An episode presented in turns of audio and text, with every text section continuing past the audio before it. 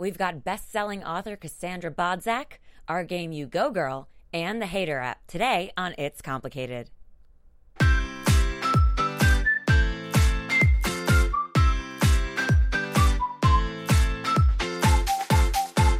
You're listening to It's Complicated with your hosts, Jennifer Golden and Lauren Leonelli, coming to you live from the AfterBuzz TV studios in Los Angeles, California. Hey everyone, welcome back to another episode of It's Complicated. The struggle's real when you're dating in the city. I'm Lauren. And I'm Jen. And Mochi Golden is running the show from the booth today. She is. She's really in charge, just like her mom wants her to be. She is. Mm-hmm. And guys, today our drink of the day is this lovely Spa Girl Pear Martini, because we're drinking with intention, and you'll understand why that is in a little bit. Spa Girl Cocktails is made with the ultra-premium American vodka with natural ingredients. This low-calorie, gluten-free vodka is only 48 calories per 1.5-ounce serving. That's right. So I just had less than 48 calories. Yeah. And it tasted so good. It's really good. It's very just light and breezy, like a spa. And you could actually probably, you know, add some more vodka to it if you really wanted to. Or maybe some soda water. Yeah. You could add cucumbers, muddled fruit or mint. It's a delightful treat. I mean, really, the possibilities are endless. Thanks, Spa Girl. All right, today we have Cassandra Bodzak in the studio. Cassandra is a daughter, a friend, a mentor, and a mom to a 5-year-old goldfish. That is correct, people. She's also an author, a blogger, a YouTuber, a TV personality, a healthy cooking expert, a wellness coach, and a meditation teacher. So all of the things. At the core of all of it, though, regardless of what fancy little, you know, title she has to smack on, she likes to help people create ways to light up their life in a very fun, bright, centered way. From the inside out. Yeah. And, you know, guys, she's been there and she's done it for herself, which is why she claims she's so darn good at helping others do the same. And she now has the pleasure of sharing these game-changing tools with the world. Cassandra works with clients all over the world via Skype to help them to bust through whatever blocks they are facing and get back into the flow of life. You can get a weekly blast of light to your inbox by signing up for her newsletter. Mm-hmm. And Cassandra also has a mind, body, and soul community called Apreciity. Like appreciation, appreciate, but with the city. Yeah. Apreciity. I think I'm saying it right. I don't know. I thought it was Apreciity, but again, what is an Apreciity? I don't know. Well, we'll have to ask her. But basically, it's a cooking show on YouTube, or that actually I think is not the cooking show. That is a cooking show is separate. The cooking show is separate, and that is like her mentor, her online community. Yeah. Of people she helps. Yeah, and she, like Jen was saying, has this like she helps people worldwide via Skype, which is so smart to connect to people that way.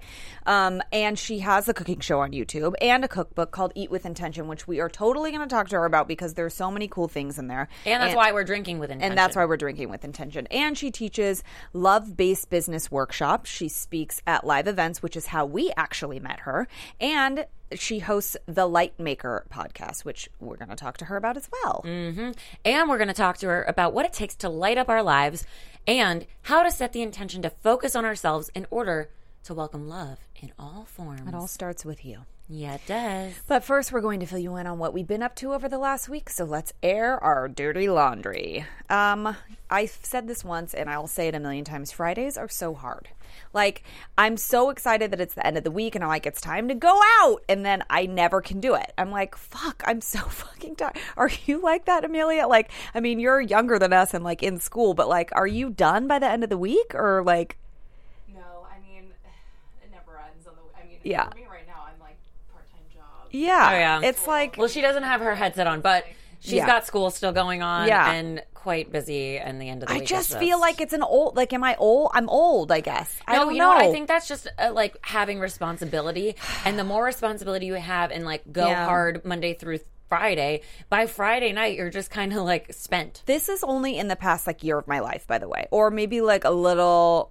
No, I think it's longer. Maybe it's longer. We've been saying this since we started the show, and now I think we're like a year and a half in. So tired. And so anyway, our friend was having a birthday party. I tried to get there as fast as I could, but I was way later than I was expecting. And just, of course, there was a reality TV show being filmed while we were there. It was just so LA. But the bar was cool and it was fun.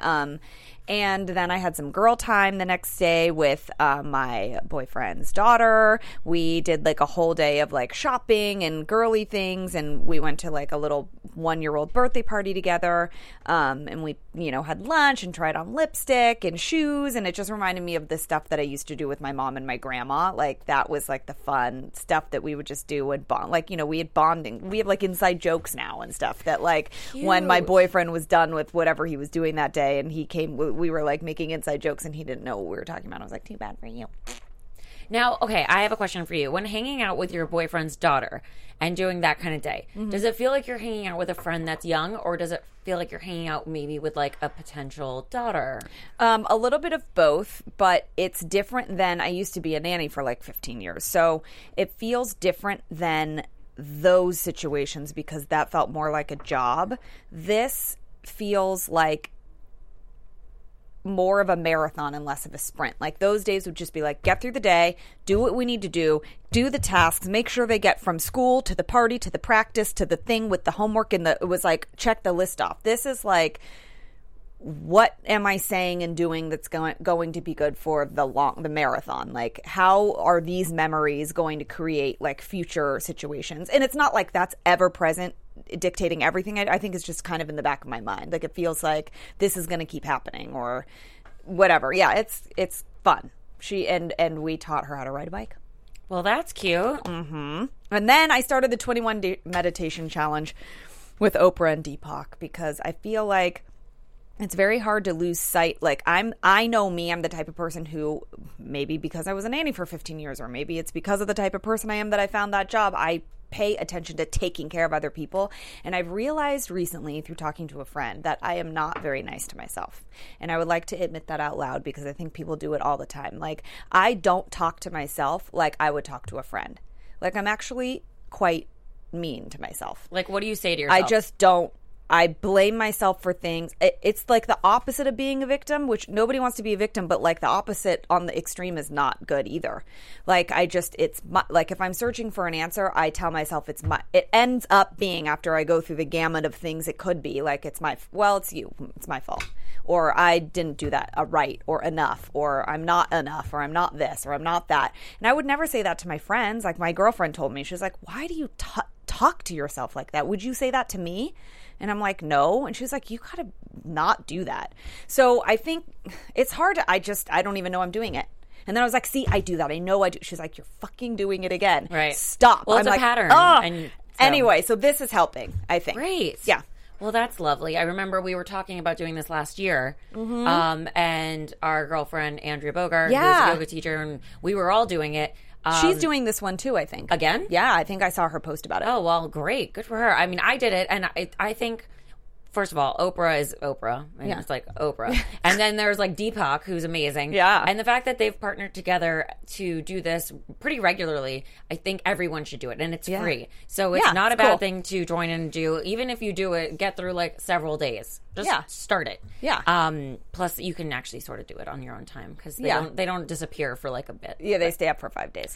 But that is amazing, yeah. and I wish that started back last week when I was very ill because I would have had something to listen to all day. Yeah. So I was really sick. There's something going around. It was pretty annoying, but was out for the count. But what I did do during my free time, it's down for the count, but it's okay. That one, perfect. I realized actually why I don't know sayings. My family did some deductive reasoning. We were always at the kids' table with each other. Oh, and so no one was speaking to us in phrasing or sayings or idioms, so we know what we know because we were with each other. So our experiences are actually very limited to our memories of our childhood. So we have our stories that we tell every single time we see each other. Mm. And we went over this on Friday night. We celebrated my cousin's 30th birthday at Spago. Oh, fancy. It's very fancy. And we just kept telling stories, and it's really not fair to the other people sitting with us because it's uninclusive. But yeah, for us it's so much fun because we recount really funny things that happened to us, but none of them involve sayings or idioms. And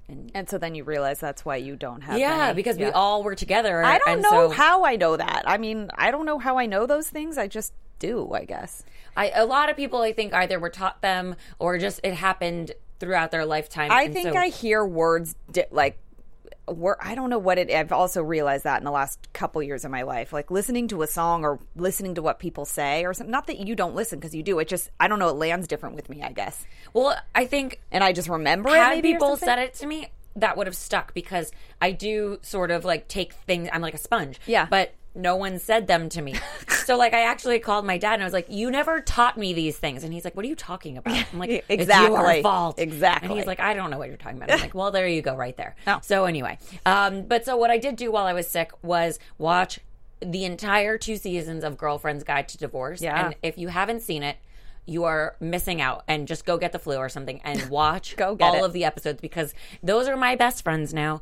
And those girls are amazing. They're like Sex and the City, but like more realistic and less cheesy. And they go through all of these things and they do it together, and it's fantastic. Yeah. So much fun. I didn't realize Bravo had it in them to make a good scripted show. That is so phenomenal. Anyway, hard to do. Watch that. Then also, I had a date last night. Yeah. That was interesting. It was a Bumble date. Oh. Very nice guy.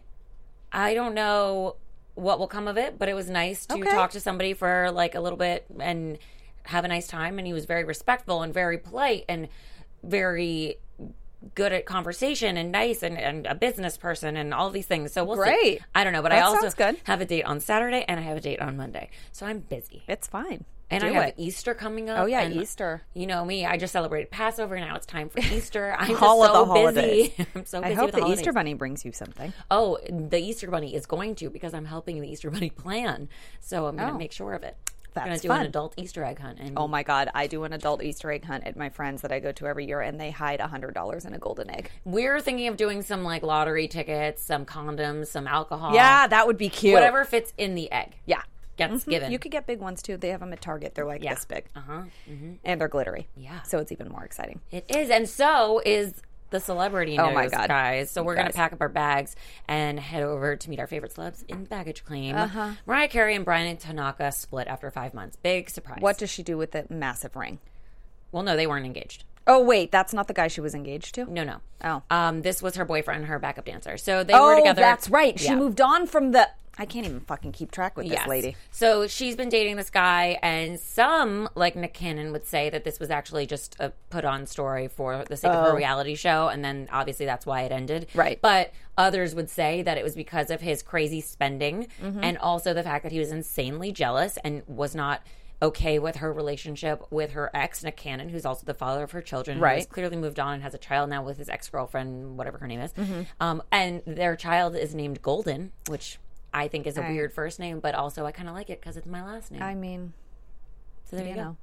I don't know. Well, anyway. I don't know how I feel about Moroccan and Monroe either, but whatever. I like Monroe. I don't know about Moroccan. Moroccan? Like that's really? Like a descriptive word. Like you're Moroccan. That's not your first name. Maybe you are Moroccan, but your name would be Morocco. I don't know. It's Rocco weird. For sure. It's weird. It hurts me. But anyway, I'm pretty sure Mariah will have a new boyfriend in no time. 2 seconds flat. Yeah.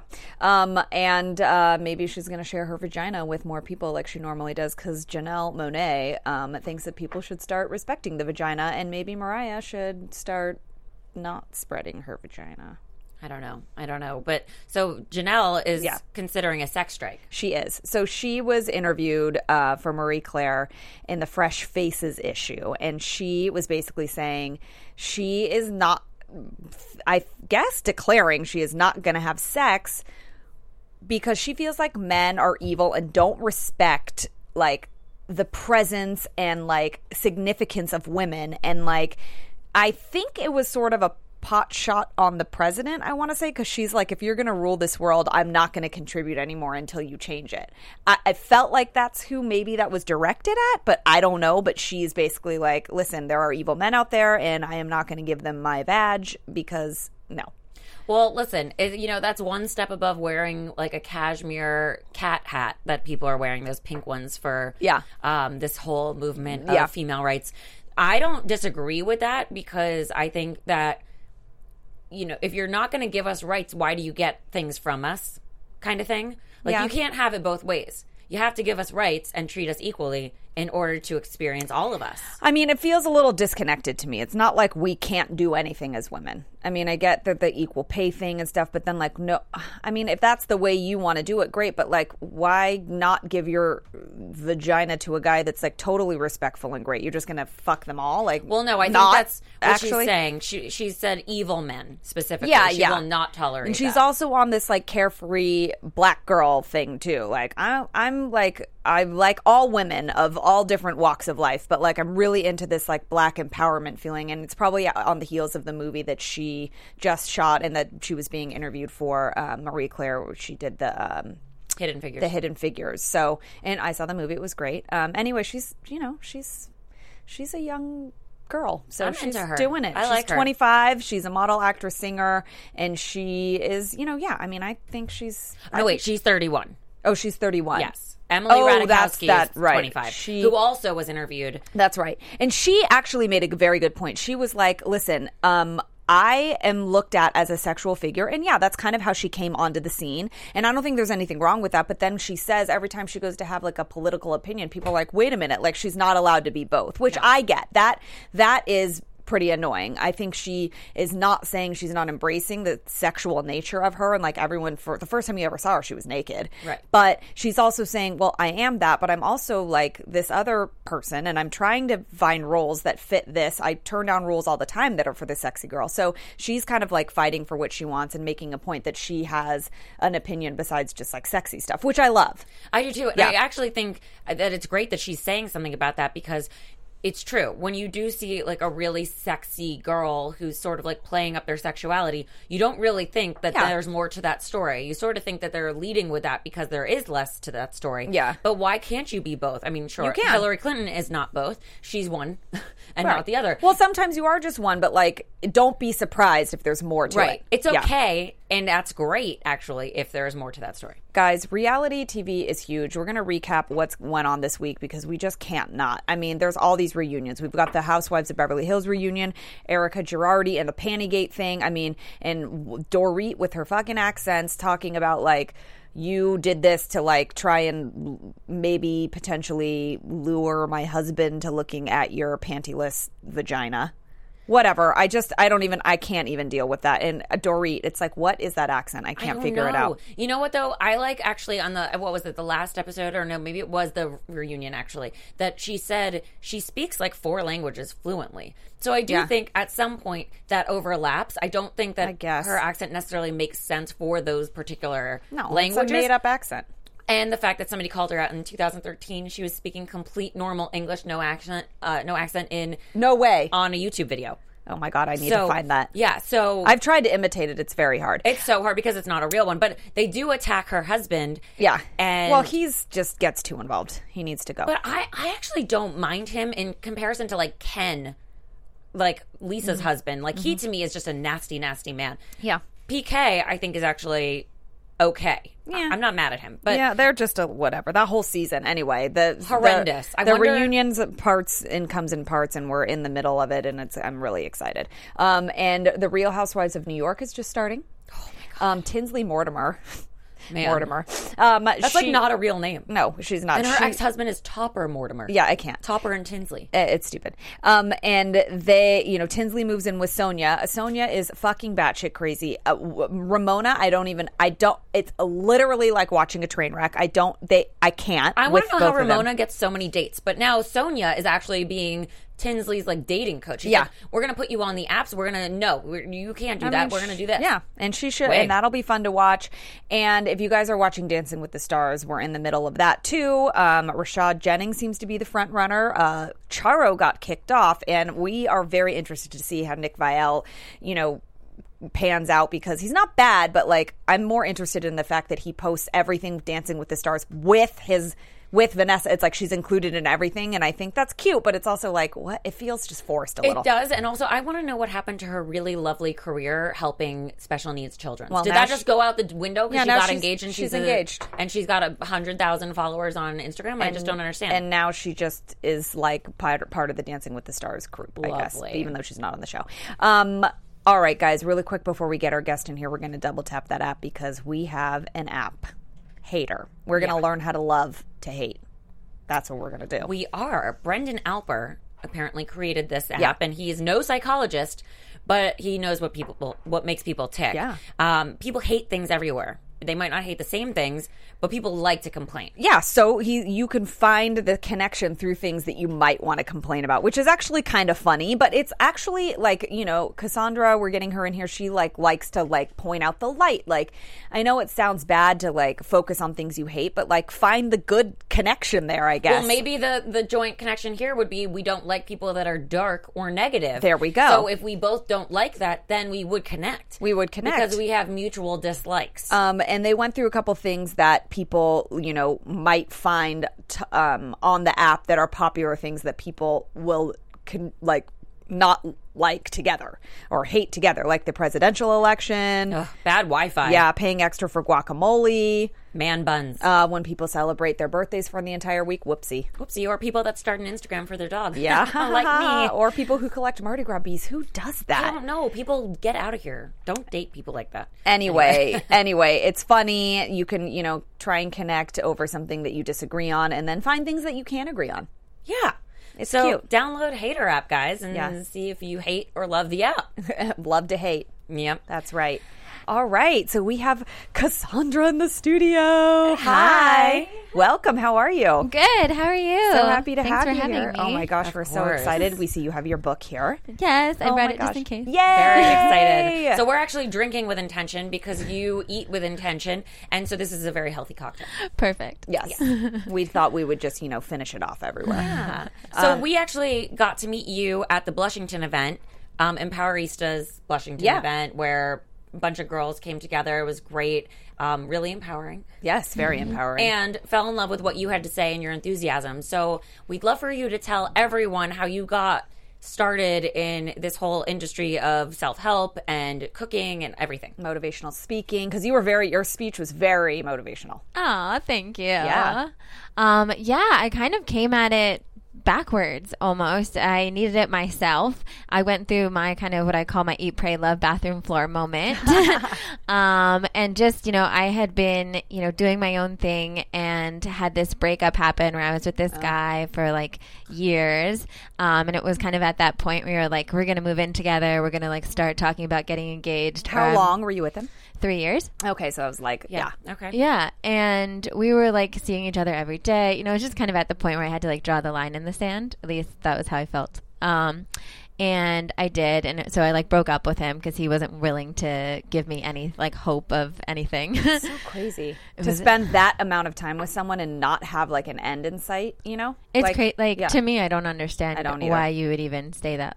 I mean, I obviously thought that there was, right. But if he didn't, what was he doing? Yeah, and how long would that have gone on for had you not put an end to it? Well, I honestly think he is the kind of guy, good guy, but not in a rush about anything. Mm-hmm. He's the kind of guy that just expected me to stay with him for 10 years and then would have definitely married me, but on his own timeline. Mm-hmm. I don't think he thought he wasn't going to do it, but it was more just he'd do it when he got around to it, and I just didn't. For me, there was nothing less romantic and not exciting than a guy that, and this is just my personal, not to judge anybody's relationship situation, but for me it would have been absolute torture to have to wait that long. Yeah. So I bounced. Good. We think that's smart. Yeah. Thanks. But, you know, it was kind of where you do the breakup, but you feel you got dumped because I had to leave, you know. Right. Because you only left because he didn't make the commitment. So it does feel you got dumped. Yeah. It was your choice to leave, but it wasn't your choice. Because it was his choice to not. It felt like my hands were tied. Right. Yeah. And obviously I wanted the opposite of breaking up with him. Right. But yeah, so that happened. And then I found out my little brother has this terminal illness, this really rare autoimmune disease. And I literally the two things happened within the span of the week. And I just crumbled. Yeah. Because here was this person that was my best friend, my foundation for years was gone. And then I find out this about my little brother. He was the only person that even knew that my brother was sick and going through all these tests and stuff like that. Because we kept it kind of hush until we were figuring it out. And I called him up after I found out, and he was you know, you broke up with me, so you're going to have to handle this on your own. And that was my Eat, Pray, Love bathroom floor night. Yeah. Do you think, though, that those kinds of things happen at the same time? When people always say, when it rains, it pours, sure. Okay. But also, maybe you're getting it out of the way at one time, because then it's like you deal with it all at one time. But do you think that, like, those kinds of situations happen at the same time, so it turns you into the person you're supposed to be? Yeah. Oh, yeah. Like, when I look back, not that I would ever say that my brother's situation is a blessing, but I believe that it, you know, everything happens for a reason, and it's all divinely guided. And that week was the game-changing week of my life. Like, when I look back, it was funny because I had to get my brother's permission to write about him in this book. Mm-hmm. And when I had to have that conversation, which I was a little bit nervous about, he, you know, I realized I had never actually told him how, like, that whole situation changed my whole life. Like, changed my whole life in such a dramatic way that if that week hadn't happened and those two things, I think, you know, I think probably my brother's situation alone probably could have done it, but, like, just the cherry on top, the universe was like, let's not mess around. Let's make sure she changes. The two things were crazy. I literally got to that. It's, you know, for anybody who's read Eat, Pray, Love, you know, when she's, like, on the bathroom floor and she's, like, crying and she's, like, all of a sudden talking to God, like, that was me. Like, mm-hmm. I was, like, literally in my, like, you know, my Manhattan bathtub, like, curled up in, like, the fetal position, being like, God, I don't know how to do this. And that was not a usual thing. I wasn't having conversations with God a lot at the time. Yeah. And it just kind of literally brought me to my knees and brought me to, like, the most genuine place of surrender I've ever been in my whole life, where I really just completely accepted that I had no idea what to do. Yeah. And it was through that, and then hearing go to bed, and then I was like, great. And so I passed out eventually, and then the next morning I woke up and I was like, okay, how am I supposed to handle this, like, weight? And I heard meditate. And at the time, I had been, like, a casual yoga goer. Mm-hmm. And, you know, I wasn't really, like, super spiritual. I liked yoga. But I started looking at YouTube meditations. I started, like, super basic. And then it was almost like once I was so surrendered and so open to whatever came my way that things kind of fell off the shelves. All of a sudden, I started listening to, like, Wayne Dyer stuff and mm-hmm. Louise Hay, and I ended up taking Buddhist meditation classes at this place in Brooklyn, and ended in a Kundalini studio. It was just in this totally, like, explorative space about it.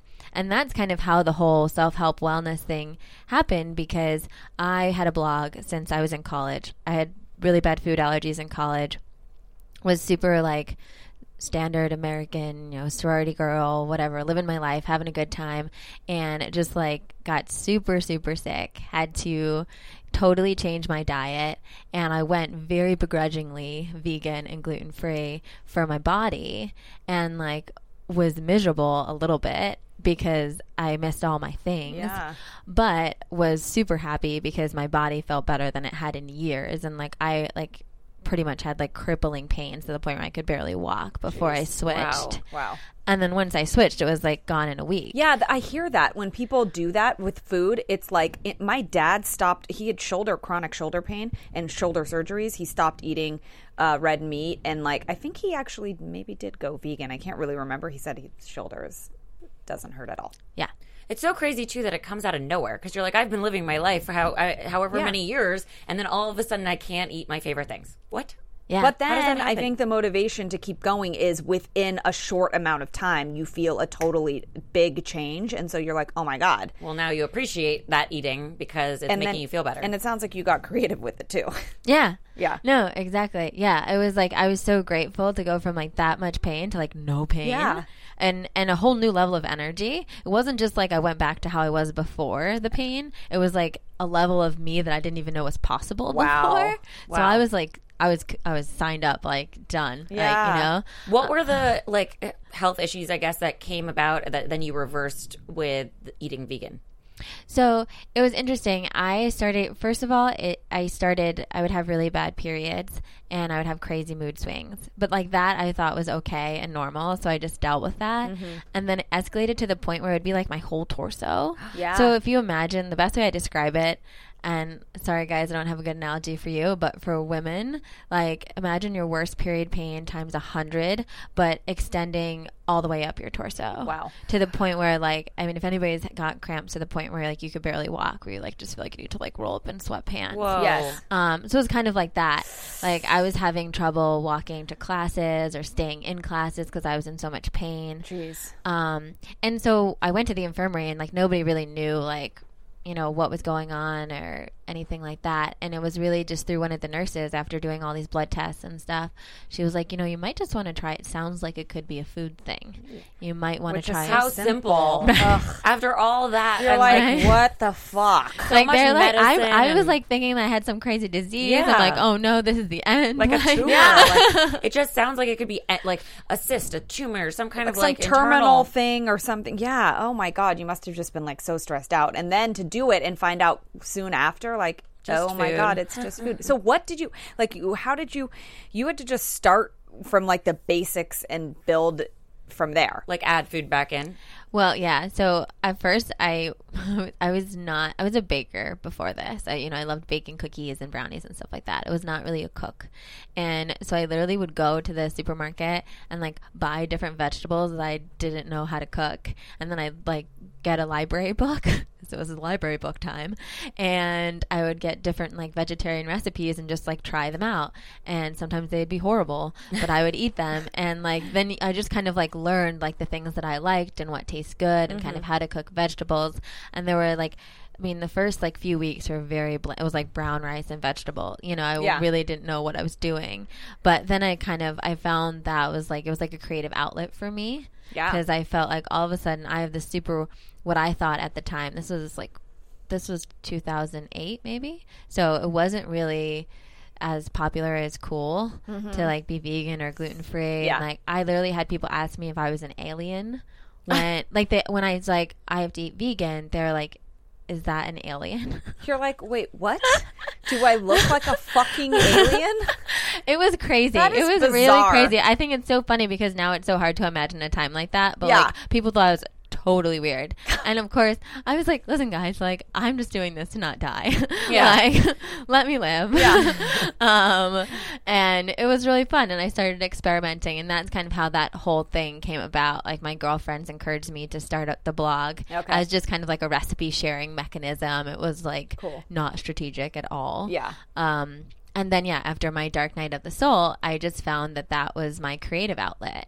When I was like going through everything, like cooking is very therapeutic for me. So being in the kitchen was like my first meditation. Wow. Whenever I was stressed. I love that. I would bake something. And it was so funny because it really wasn't even about the eating of the thing. It was about the baking of the thing. Yeah. And then it's like art in itself because you do measure things out. You do get to like see what it becomes and then like build the thing. Yeah.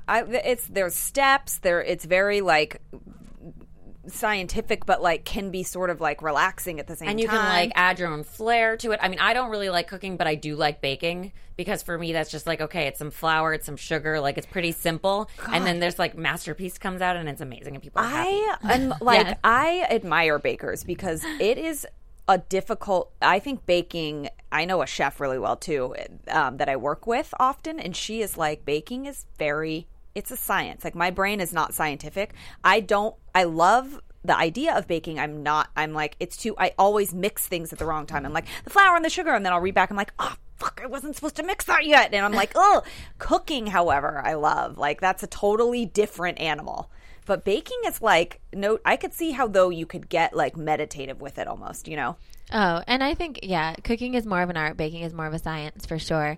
But I also think, I mean, at this point, they're like the same to me. To you, like, it's like you just get to it. It's kind of like once you learn the rules of something, then you can just mess around with it and you can have more fun. Yeah. And so you kind of just generally know like, okay, I need this much that's like dry goods and this much that's wet goods. Sure. And then what those ingredients are is like up to my creativity. So do you feel like that your organization and meditative state and like the way you are in the kitchen feeling good and comfortable, like you've put that out there in other aspects? Like that's kind of where it started, but like now you're able to like be in that mindset helping other people, or maybe in your personal life like with dating or whatever. What is your relationship status currently? Single. So do you feel like you move, like you're in a different state when you're dating to like now that you've had this change in the dark night of the soul and now all of a sudden you feel even with dating and things like that, you're in a meditative, relaxed. I mean, I would say that dating is probably of all the areas of my life, the one that I have the least figured out, if I'm being totally honest. Okay. I'm super chill and comfortable when it comes to my business, when, you know, I'm working with people, even in my lifestyle, cooking, all those things. I'm very much like in my zone. And for whatever reason, there's something about dating that really takes me out of my zone. What do you think that is? Because we are dating experts. Maybe we can help you. Maybe you guys can. Why do you feel like that? It's definitely, I will say, it's definitely like way better. Okay. Than before. Good. Because now I'm in a space where I meditate. I'll meditate before a date if I feel like I'm getting nervous or Good. Whatever. And I'm also just in a place in my life where I'm very comfortable with who I am. That helps. So it's just like, this is it. This is who I am. That's like step one for dating. Totally. So you're good there. Good. Yeah. Because I've learned that definitely. I think that's probably the best thing I've learned in recent years is that, hey, you know, I'm super spiritual. And I used to try to hide that sometimes from guys. Now it's like really like unhideable with what I do for work. Right. But yeah. but I used to try to hide like just how woo-woo I was because I was scared of scaring them away. And I just recently kind of got to the place where I was like, you know what? You know, this isn't the last book. You know, you can watch enough stuff on my YouTube channel and stuff like that. It's all out there. They'll figure it out. It's out there. Yeah. So now is it important for you to date somebody that has similar beliefs or that they like at least are a little spiritual? It's important for me to date someone that's open. Okay. I think I have dated like this spectrum of, you know, people that were like super spiritual and kind of like really in it with me. I find that I really do best when someone's more, I'm very kind of airy, let's say, and I really like a man that's more grounded. What's your sign? Pisces. Okay. I don't know what that is. Is that an air sign? No, that's a water sign. It's a water sign, okay. But it's a very like dreamy, flowy, mystical kind of sign. Got it. It's very me, and I'm an Aries rising. Okay. So I have a lot of kind of like up in the higher chakras going on. Okay. So I like a guy that's really grounded, but they obviously need to be open because I do want someone that is going to be proud of my work and, sure. You know, is going to be supportive of everything I do. But they don't have to like do the things you do. Like, what would you do if you were dating a guy that was like, you know, not like didn't have dietary ideas or restrictions like you or whatever, and was like, dude, I love steak. Like, would you cook him a steak? Yeah.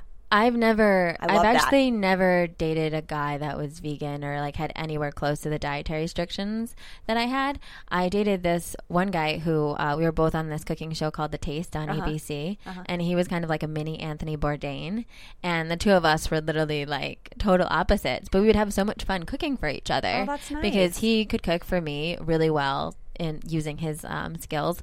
And then I actually made him, and he still talks about this, it's so funny, for Valentine's Day. I was like, the ultimate sign of love. I candied bacon with brown sugar and maple syrup and then dipped it in like really nice dark chocolate. And yeah. And for me, it's like I have no, like I really believe everybody has a right to eat the way that they eat, the way that they either enjoy eating or the way that they think works for their body. So I have absolutely no problem. I think if anything, men have a harder time dealing with mine than vice versa. That makes sense. So, okay, let's just say, okay, I don't know. Are you on any dating apps? Yeah, I'm on one. Okay, so let's say you swipe right, you match with a guy, and he wants to take you to dinner. Like, do you lead with I'm vegan, or do you say like you just make it work, and then you order something off the menu when you get there? Yeah, I don't lead with I'm vegan. Definitely not. But you feel like now that's probably not as hard that back like then in 2008 when you were like just starting and people thought you were an alien. Like now you can go somewhere and be confident that there's something for you to eat. I have no problem. Like I'm super easygoing. I can find anything. You know, like I've been doing this for so long that like I can make meals out of the sides menu. I can get creative with a salad. Right. I mean, California is great because you can pretty much like add avocado to anything, and then it makes it like full enough for me to deal. Yeah. So I have no problem. I really find that like it makes the guys uncomfortable. Like I can feel them more than anything. Okay. Kind of being like, oh, does this mean that we'll never get to like go to steakhouses or you know? It's like, well, you can, but you're not going to share with them. But also, I wonder if guys like you said that it makes them uncomfortable, like think that it's like a high maintenance thing, or like I choose to eat this way. But for you, it's actually a dietary thing. And it's not a trend. Like, because people, I think, like you said, they get confused that it's like trendy to do it. You're like, hello, no, I actually might die. So well, I feel ill. Thanks. That's what gets me. Yeah, that's I think what gets me super frustrated is that I think, you know, if you went out with someone that had a severe peanut allergy that would like go into anaphylactic shock if they had peanut butter, you wouldn't like be like, oh, I can never have peanut butter and jelly sandwiches with you. You know, like you wouldn't even think of doing that because that would be so rude. Yeah. What would life be like without peanut butter and jelly sandwiches? I mean, I can't. I don't think I can even continue. No. Right, but when I tell people, like when I have, because I did try to add things back in after a certain point, after like going off it, I was like, okay, let me try, like see how this works. And it was so, I almost thought I like had a, I had a naked chicken burrito. That was like my first thing I wanted to add back in. And it got, I was in so much pain. What was it? The chicken? Yeah. Ugh. I thought I was going to have to go to the hospital. And it was like instant. It was, I mean, it was like within like half an hour. Shit. Well, your body, I think, starts to like not know what to do with those things once you've removed them, right? Yeah. And I hadn't even removed it from that long because that's like part of like the protocol. You like remove it for like, you remove everything for a month. Okay. And then you slowly add one thing back at a time so you can kind of see the individual reactions of different things. So you can see like, oh, this is really bad. This is less bad. Yeah. Like, yeah. So yeah. Danger zone. Danger zone. Don't do that. Red flag. So how did this turn into, now that you're like confident where you're at with like your cooking and your eating and you're not judgmental at all about what other people do or even with yourself, how did you funnel that into Eating with Intention? Like what does that mean for you? And then the book that you then made. Yeah. So Eating with Intention, it was really an Eating with Intention, like the online mindful cooking show, and then the book, it came after I did this show called The Taste. Yeah. I had been getting all these like offers from producers and everything just didn't feel good.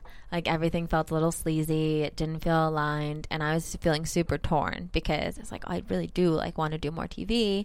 But none of this feels good to me. Mm-hmm. Actually, they mostly wanted to include so much of my dating life that I was like, no. Okay. But yeah, so I really like, I sat down and did this like crazy 2.5 hour meditation in my East Village apartment.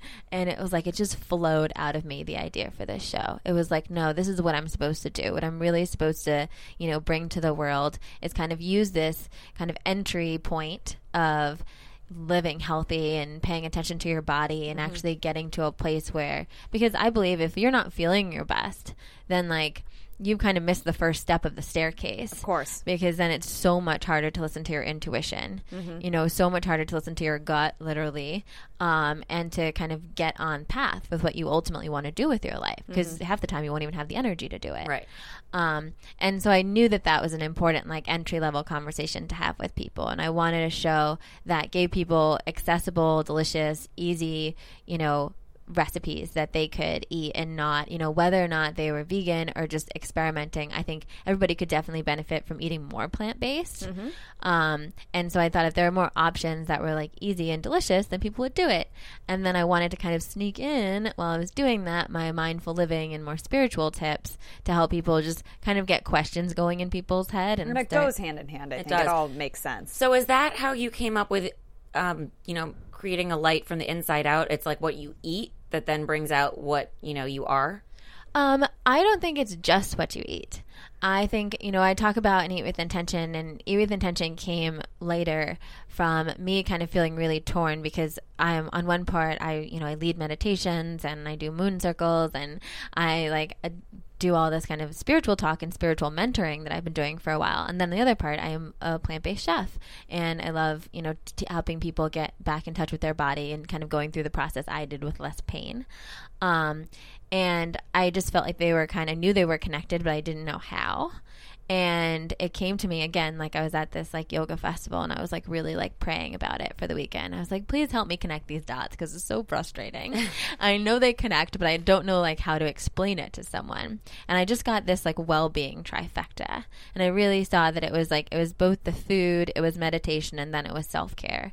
And it was like the three prongs that really create you lit up, right? And it's kind of like, we've all had that experience at different points in our life where, you know, kind of everything is just flowing mm-hmm. and you feel great. And maybe it's because you have a meditation practice or you're eating well or whatever. But usually it's just because you're doing what you love in yeah. some regard. And when you're doing what you love, then the other stuff can kind of fall into place if you're in the zone. Mm-hmm. But that's kind of what living a life that lights you up is. It's kind of like, I really believe that the food, the meditation, and the self-care create the foundation, so then you can build the life that you want. Yeah. Because, like, once you're feeling good, you have the energy, you're meditating, you're getting your intuitive downloads. Like, everything massive I've done in my life, like, this whole book was like a download I got in a meditation, you know? And then I got an email from a publisher wanting to give me a book deal the next day. Not even kidding. That's crazy. Insane. But that's how almost everything in my life has gone. That's awesome. And same thing with self-care. It's like, if you're not, like, we live in such a crazy, like, social media, like, hustle world. And if you're not taking that time to, like, people make fun of me lovingly that I take baths, like, almost every day. I take Epsom salt baths with lavender. Ooh, but that's great. Like, it detoxes, right? It detoxes. That sounds great. I need to do that. I get the best, like, thoughts in the bath, you know? Yeah. Like, because it's like, I've created this space to allow things to flow through me. Yeah. So I'm not just doing. I'm, like, actually doing the things that I'm guided to do. Right. And you're unplugging. So you also unplug you like from technology, unplug, right? Yeah. Yes. I get so many emails. Emails make me so overwhelmed. Me too. It's crazy. Me too. I really have to, you know, that was, like, one of my biggest gifts to myself was an assistant to answer my emails. Love it. And also just to have time out. Like, you know, when I'm on dates, you won't, like, no Instagram stories, no pictures. I'm not touching my cell phone. And even when I'm, like, with some of my friends, I mean, some of my friends do this too, so it's okay. Like, we all, like, take our pictures when lunch comes or whatever. But yeah. But even then, it's kind of being conscious of, like, put it away. I have a hard time doing that too. Like, I feel like I want to remember and capture the moment, but, like, I just don't ever. I'm not at a concert. I don't have my phone out, like, taking, I just, and then sometimes I'm like, but did I miss taking a picture? But then I'm like, I just don't think it's my intuition is not to grab the technology and do it. I have a hard time being in the moment, so I don't, like, just in general, but, like, in those situations, I just don't think to grab the technology and, like, I've never even. So I think maybe you are in the moment then. Maybe I am, but I don't even, I think I've done one Instagram story in my life just because I'm like, it just seems like. And then I'm looking at the situation through a piece of technology, and I don't think that I really connect with technology. I don't think I like it. No. I don't hate it, but it does stress me out. It does overwhelm me. Then I feel like I got to label it and post it and whatever. It's not just that. It's like a thing. And then I'm like, I can't. No, it is. It's a whole thing. Yeah. And it's like, it's a lot of pressure on our nervous system. Totally. It stresses me out. It is. Well, I would say then also that goes to, you know, the same thing as dating apps, because there is a lot of pressure with them because. I also don't like them. No. Well, okay. So, but you're on one. Why are you on that particular one? So I'm on this one that's for, like, creatives or whatever, different people that I got invited to. So I felt like it was a little bit more exclusive and that it would be interesting to be on. And I have to say that, like, I'm not, like, super active because I've gone on a couple of dates and it's fine. It's, like, cool people, whatnot. But for me, and I think for also people on this particular app and in general probably, like, my life is so busy as it is that I really kind of need that, like, human interaction that like kind of stops me in my tracks to make me want to go on a date with you. Like, I need that moment where, like, our eyes lock, maybe we're, like, getting coffee or whatever, and you're really cute, and for whatever reason, you, like, stumble up the confidence to ask me to, like, go take a walk or whatever, you know, you're going to ask for. Like, that, to me, will be like, wow, okay, here's a guy that, like, you know, put in a little work. That's how it looks, you know? For you. Right. Yeah, I get that. I am the same way. So for me, like, we're so busy all the time. Just stop and actually go meet a stranger. Yeah. And allow myself to take that time to use that on that random person that may or may not. It's a risk and it's a gamble. And I feel like there are things I could be doing with that time instead that I know are sure. Yeah. So, like, I could be preparing for this show. I could be spending time with my dog. I could be working out. I could be grocery shopping. So I have the things in my house that I could then eat with intention instead of just scrapping together some food. Like, I feel like those times should be spent on me versus a stranger. However, part of me is dating and finding love. So I'm like, well, okay, that's actually something I do have to put in, but I'd much rather meet somebody organically. Totally. That's how I feel, too. I feel that, like, my day is so packed that I genuinely look forward. I'm like, A, I could be having dinner with a girlfriend who I, like, guaranteed good time. Totally. Or I could be in my bathtub, which is also really nice. Beneficial. A great time. Yeah. But actually, I want to flip. I have a question for you guys on this. Okay. Because, I mean, so what do you think about, like, when you go on a first date with someone and it's fine, but it's just fine. Like, they're harmless. They're like someone. They're like, they're attractive. There's nothing wrong with them, you know. But there's not necessarily that, like, compulsion. Like, I really want to make out with you. I can't wait till we get to make out, or whatever that kind of energy is, where you're like, I can't wait to see them again. Do you give the, like, second date as a courtesy? I think you do. My opinion is yes. I think it's less of a courtesy and more just that if you're meeting somebody, let's say on an app, you really don't have a sense of who they are or your chemistry in the first date. It's very rarely that you meet a stranger and, like, that's what happens that night. I think if they are fine in all the areas and they don't make you, like throw up, like, you know, if they don't repulse you in any way, which I've had that happen many times. Oh, yeah. Where I'm just like, oh, that person's my nightmare. Get away immediately. Yeah, my or blood you're just is like, boiling. I cannot. But now I'm on this fucking date. You know the difference between that and, like if it's a labor I think or this fine. Is okay. Yeah, like, I think fine is okay. I think you should explore it one more time. Now, if after the second date you're just like, no, that's just not you'd be like, okay, no. The first time, I think there's a lot of variables that nerves.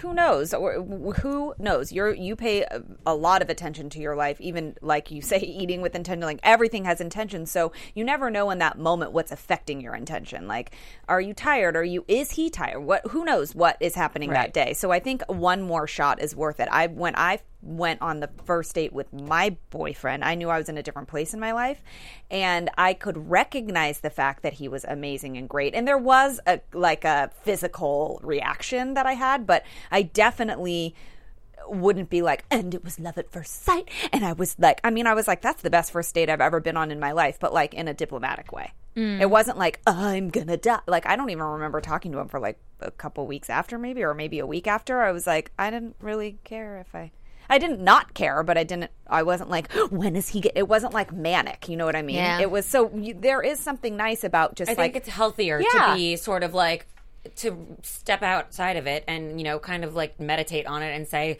all right, that was great in the following areas. That was a nice human that I met. That was a good time. I would have enough time to spend with that person again on another day. I think a fine date is realistic.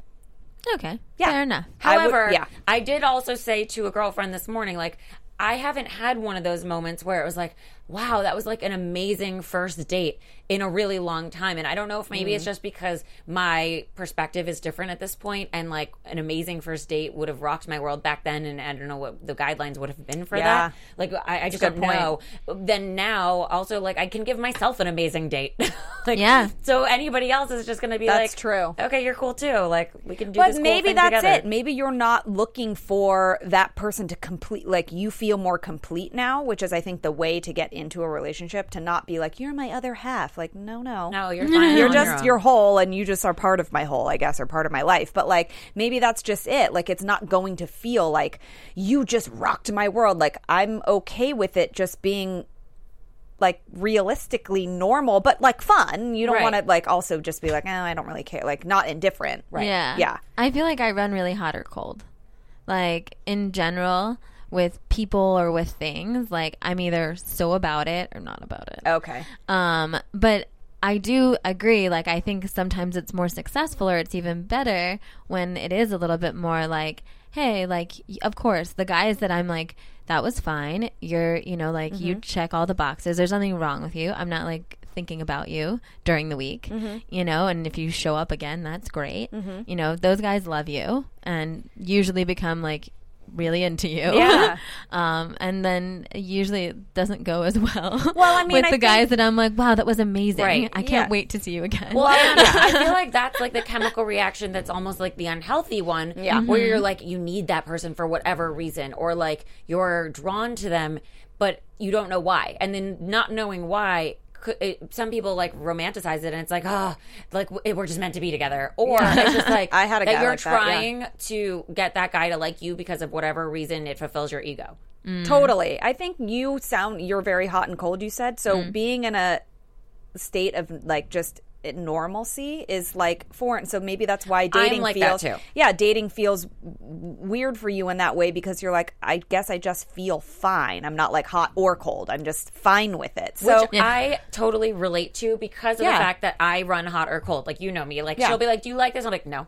And that's it. It's not an explanation. I just don't like it. Like there's no more to that story. I'm a Libra. I'm like, well, I guess I can like it, but maybe I like this or maybe I like that, but maybe I don't really know what I want. If I get a big menu in front of me, I'm like, oh, I start sweating. I'm like, too many options, decisions. Yeah. But when it comes to being hot or cold, I think it's sort of the same thing for me as yoga. Yoga I started doing because I wanted to get comfortable with being uncomfortable. Same thing with meditation. I like force myself into change because I'm like, just you can overcome it. I love it. You can do it. If you can't do it, then you're a fucking wimp. And how are you going to get through life if you can't do that? Fucking do it. So I make myself do it, and then I dive in, and I've done it now. So great. Check that one off the list. But so same thing with dating. So hot and cold, the same thing I said. I haven't had in a while like a date where I'm just like so passionate about the person. But now I'm like, all right. If I can get to a place where the person doesn't make my blood boil, I'm in a good place. That's good. And I'm going to give that person another chance because that's probably the person I should be with because they're pretty normal.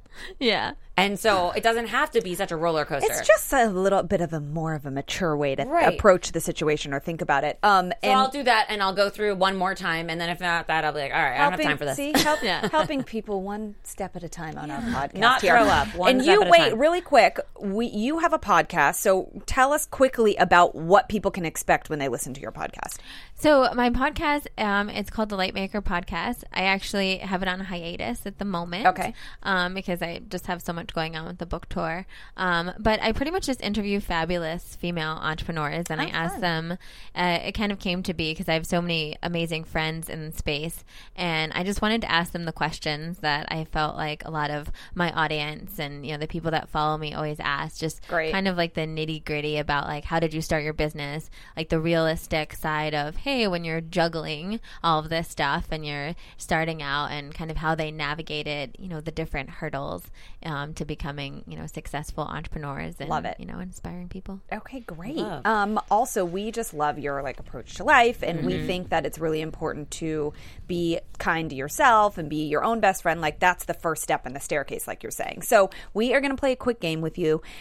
We need to, like we said, be your own best friend. And girls are often labeled as catty and dramatic based on like how we talk to each other or even how we talk to ourselves. But like we think being kind starts within, and we're going to list some things that we might say to ourselves, and we want you to reword them in a lighter way.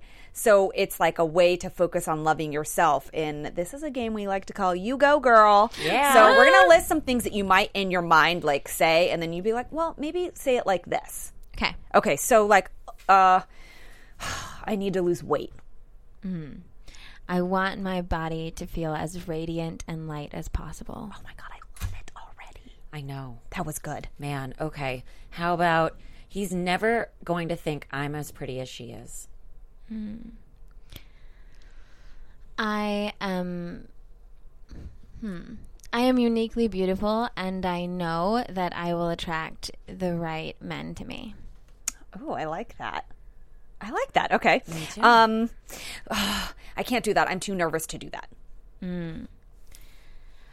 My nerves are just an example of me pushing through my comfort zone, and I'm excited to see what's on the other side. I like that. Replacing the anxiety with excitement because it produces the same reaction. Yourself that. That's good. That's smart.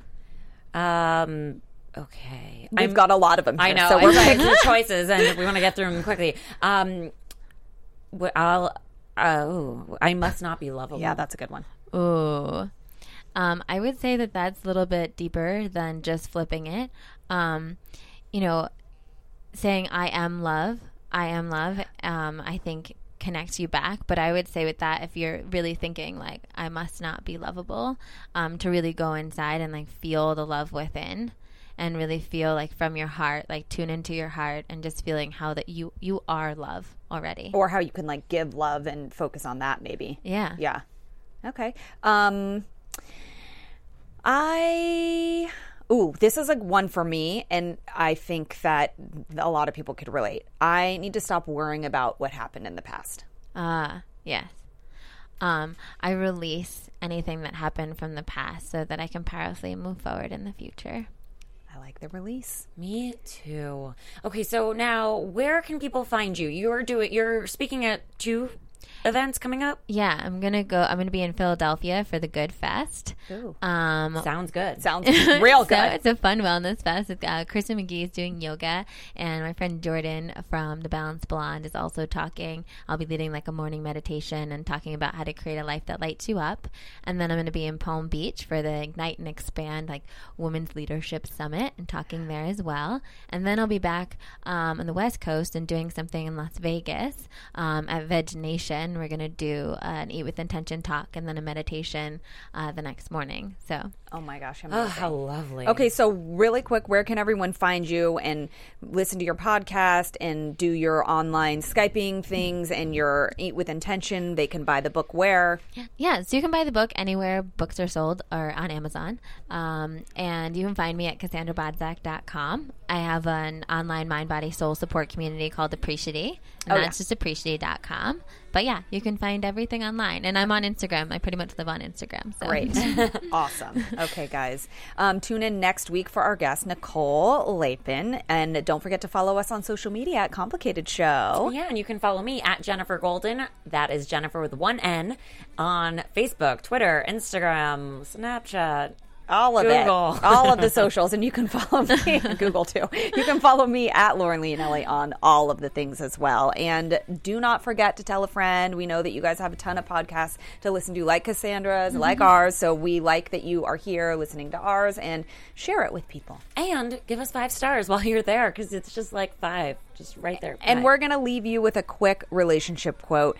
And we think this kind of goes with what we were talking about today. Yes. Light is to darkness what love is to fear. In the presence of one, the other disappears.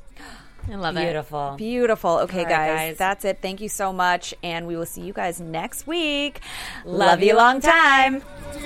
From executive producers Maria Menounos, Kevin Undergaro, Phil Svitek, and the entire AfterBuzz TV staff, we would like to thank you for listening to the AfterBuzz TV network.